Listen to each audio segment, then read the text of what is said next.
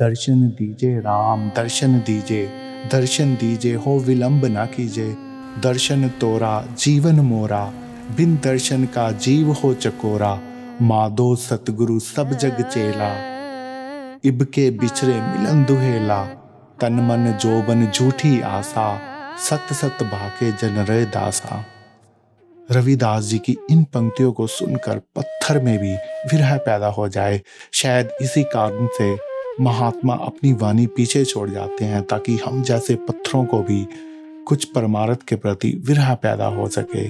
दोस्तों, आध्यात्मिकता की खोज के इस सप्ताह के एपिसोड में आपका स्वागत है, जहाँ हम इतिहास के प्रभावशाली आध्यात्मिक शख्सियतों के जीवन और शिक्षाओं का परिचय आपसे करवाते हैं। आज हम बात करेंगे भारत के पंद्रहवीं शताब्दी के गुरु रविदास जी का जिन्हें भक्ति आंदोलन के सबसे महत्वपूर्ण व्यक्तियों में से एक माना जाता है।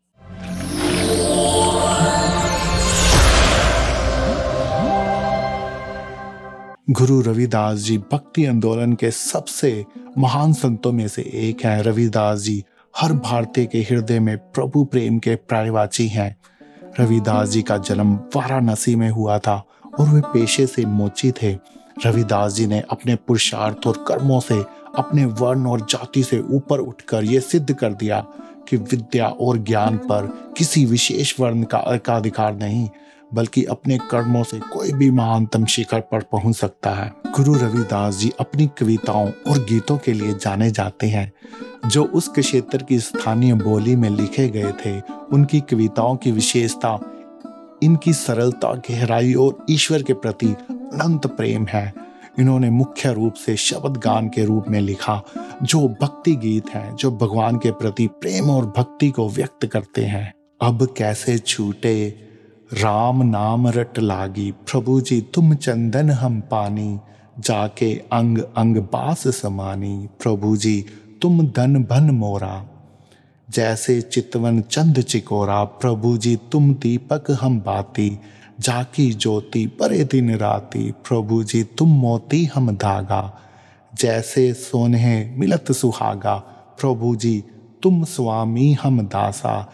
ऐसी भक्ति करे रे धासा। रविदास जी की वाणी के चालीस पद आदि ग्रंथ में आए हैं। रविदास जी की कविताएँ लोगों की जाति और सामाजिक स्थिति की परवाह किए बिना उनमें समानता पर ज़ोर देती है। उनका ये विचार उनके इस दोहे से समझ सकते हैं। ऐसा चाहूँ राज में, जहाँ मिले सबन को अन्न, छोटा बड़ा सब सम बसे रहे रहे दास प्रसन्न। रविदास जी ने करना विनम्रता और दूसरों की सेवा करने के महत्व के विषय पर भी लिखा। उनकी कविता व्यापक रूप से हर एक परमार्थी, अभ्यासी और जनसाधारण द्वारा गाई और पढ़ी जाती है और इनका महान आध्यात्मिक महत्व माना जाता है। रविदास जी की वाणी में हिंदी, मराठी, फारसी और अन्य कई भाषाओं के शब्द आते हैं, जिनसे ये कहा जा सकता है कि रविदास जी ने ईश्वर प्रेम का संदेश देश के कोने कोने में भ्रमण कर कर दिया। रविदास जी के अनुयायी उनकी कविता को एक पवित्र ग्रंथ मानते हैं और वे अपनी दैनिक प्रार्थनाओं में इसका पाठ भी करते हैं।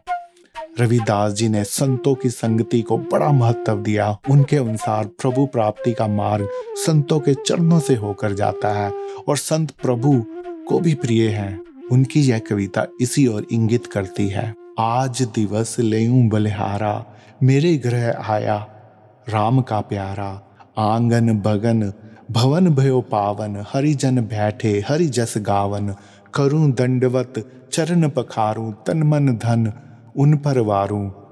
कथा कहें और अर्थ विचारें, आप तरे ओरन को तारे। कह रे दासा, मिले निज दासा, जन्म जन्म के काटे पासा। गुरु रविदास जी के बारे में लोक कथाओं में एक कहानी आती है। कहानी के अनुसार रविदास जी को एक काशी के राजा ने अपने दरबार में मंत्रित कर लिया, जो अपने संदेहवाद और धार्मिक शख्सियतों के तिरस्कार के लिए जाना जाता था। उसने रविदास जी को अपने दरबार में बुला लिया।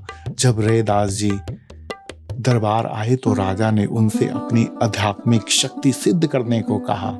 रविदास जी ने उत्तर दिया कि उनके पास कोई आध्यात्मिक शक्ति नहीं है, परंतु वो एक ऐसा प्रभु प्रेम का गीत सुना सकते हैं, जिसके प्रभाव से यहाँ उपस्थित हर जन की और स्वयं राजा की भी आध्यात्मिक शक्ति सिद्ध हो जाएगी। राजा को लगा जैसे रविदास जी उसको चुनौती दे रहे हैं। उसने अपने गमंड में उनकी चुनौती को सहमति दी, परंतु उसका इरादा रविदास जी का तिरस्कार करने का था। अब रविदास जी भगवान की भक्ति का एक भजन सुनाने लगे। जैसे ही उन्होंने अपनी निर्मल वाणी में शब्द पढ़ा, दरबार में उपस्थित हर व्यक्ति में जैसे अथा प्रेम का संचार हो गया और पूरा दरबार एक दिव्य प्रकाश से भर गया।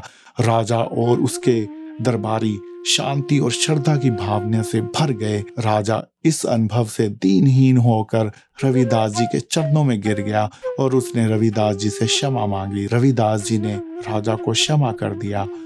उन्होंने भगवान की भक्ति का सही अर्थ राजा को सिखाया। यह कहानी रविदास जी की विनिम्रता और ईश्वर के प्रति उनकी भक्ति की शक्ति को दर्शाता है। इस कहानी से उनकी ऊँची शख्सियत का पता लगता है, जो कि विपरीत परिस्थितियों को भी अपने अनुकूल कर ले। इस लीला से उन्होंने ये साबित कर दिया कि एक कपटी और प्रभु पर संदेह करने वाले व्यक्ति को भी अध्यात्म की भावना से ओत प्रोत किया जा सकता है। यह कहानी ये भी बताती है कि कैसे वह जाति व्यवस्था और समाज के पूर्व ग्रहों को पार करने में सक्षम थे और वो अपनी आध्यात्मिकता की शक्ति के माध्यम से जीवन के सभी क्षेत्र के लोगों से जुड़ने में संपूर्ण रूप से सक्षम थे। गुरु रविदास जी उन्नीस शताब्दी के शुरू में इस भूलोक को छोड़कर निज धाम के लिए प्रस्थान कर गए। उनकी मृत्यु की सही तारीख ज्ञात नहीं है, लेकिन ये माना जाता है कि उनकी आयु एक से उनतीस से 150 वर्ष के बीच में थी। लोक कथाओं के अनुसार रविदास जी ने वाराणसी में गंगा नदी के तट पर साधना करते हुए अपनी देह त्यागी। उनका अंतिम संस्कार वाराणसी शहर में किया गया और उनकी समाधि अभी भी उनके अनुयायियों के लिए एक तीर्थ स्थान है। रविदास जी के जाने के इतने वर्षों के बाद भी उनकी शिक्षाएँ, उनकी कविताओं के माध्यम से हमारे बीच जीवित हैं। रविदास जी के चरणों में मेरा शत शत नमन।